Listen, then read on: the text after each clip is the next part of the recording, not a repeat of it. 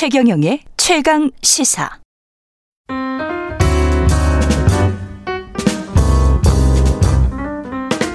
네, 더 나은 미래를 위해서 오늘의 정책을 고민합니다. 김기식의 정책 이야기 식센스 김기식 더 미래연구소 소장 나와 계십니다. 안녕하세요. 예, 안녕하세요. 예. 가상화폐 저승사자 김기식 소장 나와 계십니다. 예, 그 이 최저임금 이야기 하기 전에 네. 가상화폐 관련해서 이제 잡코인들 이 잡코인들이라는 게 잡주할 때의 잡이잖아요. 예, 예, 예. 예. 예 잡코인들의 상장 폐지가 지금 속출하고 있는데 지금 네. 상황은 어떻게 보십니까? 예, 지금 이제 몇 차 말씀드렸지만 특검법에 의해서 9월 24일까지 이제 그 이제 이 거래소들이 가상화폐 자산들의 거래소들이 예. 등록을 해야 되는데 등록의 요건들이 있습니다. 음. 그러니까 개인정보 보호 관리 시스템이라고 해서 이걸 이제 ISMS라 그러는데 그거를 예. 그 갖춰야 되는 인증을 받아야 되는 것도 있고 음. 제일 중요하게는 은행으로부터 실명 확인 계좌를 제공받아야 되거든요. 네. 그다음에 돈 세탁 방지 의무에 의해서 일정한 의심 거래나 고액 현금 거래와 관련해서는 신고해야 될 의무 등등이 생기는 건데 이 소위 등록을 하지 않은 가상화폐 거래소들은 이제 불법이 되고 형사처벌을 받게 돼 있습니다. 예. 그런데 이제 요즘 특히 이제 가상화폐 시장에서 잡코인들이 이게 무슨 그 불법 행위들 사기나 뭐 이런 것들이 만연하다 보니까 은행들이 이제 그 그냥 요청만 하면은 실명 확인 계좌를 개설을 안 해주는 굉장히 엄격하게 심사하겠다고 하니까 음. 지금 뭐 일각에서는 60개라 그러고 일각에서는 100개가 넘는다 가상화폐 거래소가라고 예. 하는데 이, 이들이 이제 불법화돼서 형사처벌 받지 않으려면 은행의 심사를 받아서 이제 계좌를 받아야 되니까 음. 스스로 음. 말이 안 되는 잡코인들을 자기들이 스스로 알아서 지금 폐지시키고 있는 상황이 가고 있는 거죠. 제가 예. 전에도 말씀드렸던 것처럼 그 우리 전 세계적으로 보면 비트코인이 60%를 차지하는데 우리는 10%도 안 되고 90%가 이른바 어 잡코인, 알트코인이라는 잡코인이고 그 중에서 한 반쯤은 국제적으로 거래도 안 되는 한국에서만 거래되는 그렇죠. 건데 예. 이거는 이제 9월 24일 이전에 아마 거의 다 정리가 돼 버릴 겁니다. 음. 근데 이, 이, 이 상황으로 계속 갈때 아니면은 거래소들이 소위 자기들이 불법화되는 상황이 되니까 그렇죠. 어쩔 수 없이 예. 그거는 폐지할 수밖에 없을 거고 음. 거래소가 상장을 폐지하는 순간 그 코인의 거래는 글로벌리 거래할 수 없으니까 예. 그냥 예. 영원히 되는 거죠 자산 가치가. 그래서 음. 제가 이렇게 누차 말씀을 드리는 이유는 예. 사실 뭐 가상화폐를 제가 무슨 저승사자에서가 아니라 지금 가상화폐 투자에 60% 이상이 지금 2030 세대인데 음. 이2030 세대들에게 음.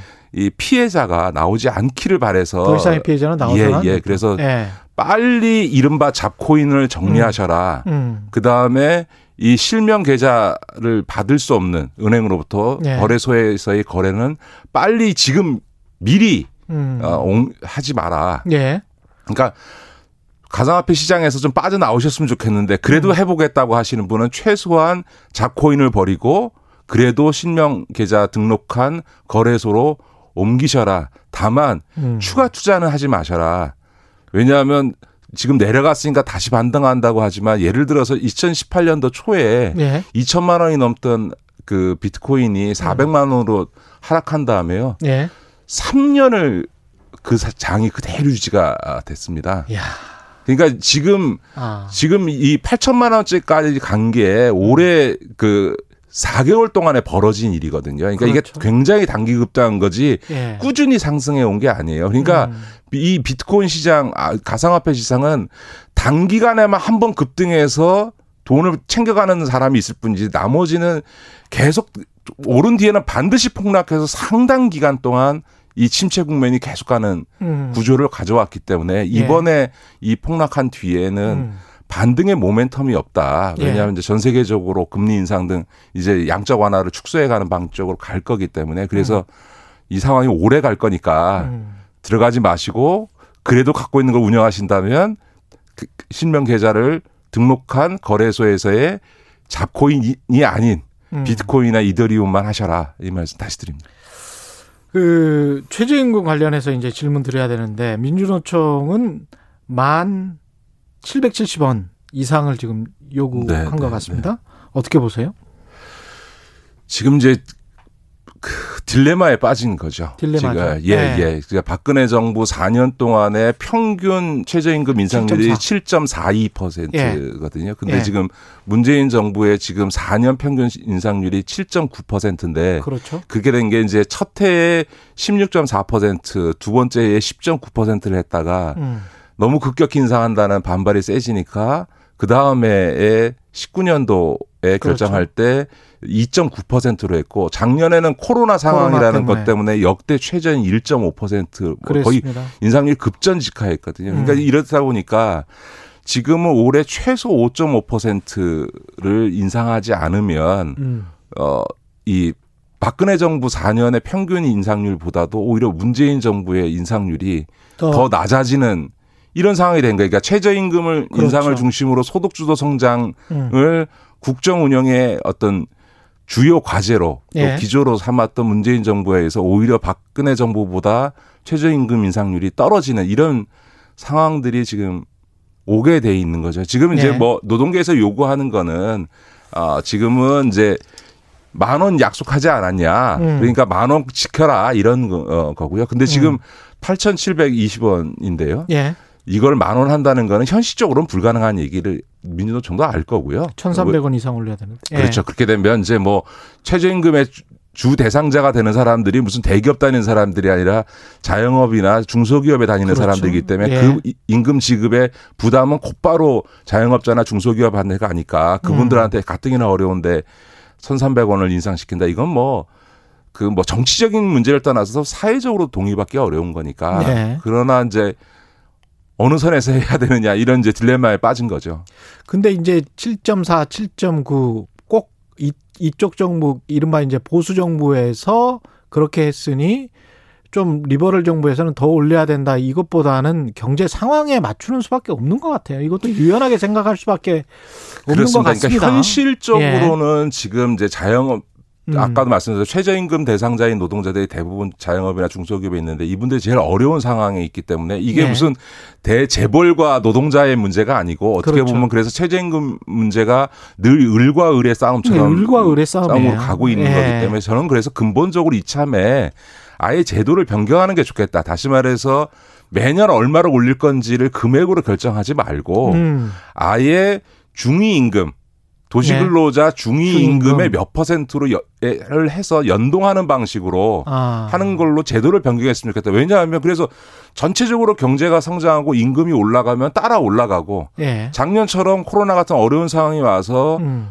그 임금이 안 오르면 음. 최저임금도 동결되고 예. 그래서 소위 그러니까 나- 넘들이 오르면 최저임금도 같이 오르고 예. 넘들 따- 다른 사람들이 전반적인 임금이 별로 많이 안 오르면 최저임금도 조금 오르고 정체되면 예. 정체되는 이렇게 연동시키는 방식으로 가는 게 좋겠다. 왜냐하면 예.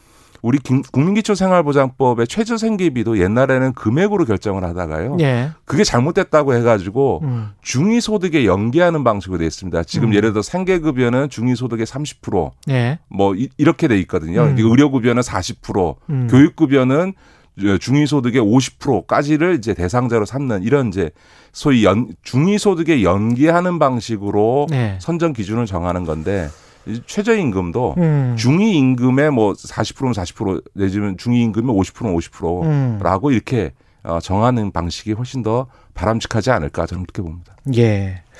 종부세, 양도소득세 논란은 계속 지속되고 있는데 사실은 이게 이제 이것도 최저임금도 어떻게 보면 이제 굉장히 한정적인 네. 밑에 계층 사회적 약자와 관련된 것이고 종부세와 양도세는 어떻게 보면 좀 그래도 좀 자산이 있으신 분들과 네. 관련된 세금 논란입니다. 예. 저는 최근에 이제 민주당이 부동산 음. 특위를 만들어서 부동산 대책을 보완하겠다, 정책을 보완하겠다고 하는데 왜 이 종부세, 양도세 문제에 이렇게 집착을 집착을 하는지 하는지. 전 도저히 이해가 잘 안 됩니다. 왜냐하면 예. 부동산 문제가 지금 민심 위반에 일정한 영향을 미치고 있는 거고 또 서울과 같은 지역에서는 지난 재보궐선거에서 음. 확인된 것처럼 광범위한 저항이 있는데 예. 저항과 반발이 있는데 그 핵심적인 그 부분 이제 무능한 문제인데 예. 과연 이게 종부세 납세 대상자가 많아져서 그래서 지금 불만이 터진 거냐 그게 아니고 음. 지금 서울의 50%의 집 가지지 못한 사람들 그렇죠. 그다음에 서민 주택에 그냥 그 소위 강북에 음. 빌라나 이런 데 몇 억짜리 집에 서민 주택에 사는 분들이 집값이 폭등해서 느끼는 상대적 박탈감. 그렇죠. 박 예. 상대적 박탈감, 그다음에 앞으로 집을 살 가능성이 없어졌다는 것에 대한 좌절 그렇죠. 이런 것들이 분노로 연결되고 있는 거고 사실 음. 이들이야말로 민주당의 지지층인데 음. 이들에 대한 이 것보다는 예. 소위 종부세를 낼 수 있는 우리나라의 2%밖에 안 되는 사람들 문제를 부동산 보완 대책의 핵심처럼 하고 있으니 이게 정무적으로도 황당한 네. 거죠. 그러니까 정치공학적으로 봤을 때도 왜 이게 맨 앞에 타이틀인지 민주당 입장에서는 잘 모르겠어요. 그러니까 서울에서 예. 종부세 대상자가 확 늘었다는데 예. 한 20만 정도 되거든요. 이- 예. 과연 서울의 그 최상위 20만에 이 내는 음. 종부세라는 게 얼마냐? 우리 지금 제가 음. 한번 국세청 계산식으로 해보니까 2018년도에 소나타 2000cc급 자동차를 가지고 있으면 자동차세로 대략 한 46만 원을 매년 냅니다. 그렇죠. 그렇죠. 예. 근데 그거에 20배가 좀 되는 음. 이제 가격으로 따지면 소나타라고 해봐야 한 3천만 원이니까 예. 그거에 20배쯤 되는 음. 6억짜리 집 30배쯤 되는 9억짜리 집을 가지고 있어 봐야 예. 자동차세 수준의 세금을 내는 거거든요. 재산세가. 예. 예. 종부세는 그거보다 좀 많지요. 음. 근데 예를 들면 15억짜리 집이다. 음. 자동차의 사- 몇- 몇십 배입니까? 50배가 넘는 세- 그렇죠. 예, 예. 집을 갖고 있는데 거기에 나오는 세금은 음. 불과 몇백만 원 수준이거든요. 음. 그렇게 따지면 만약 자동차세 기준으로 보면 한 1,500만 원 내야 되는데 예. 3, 400만 원 내거든요.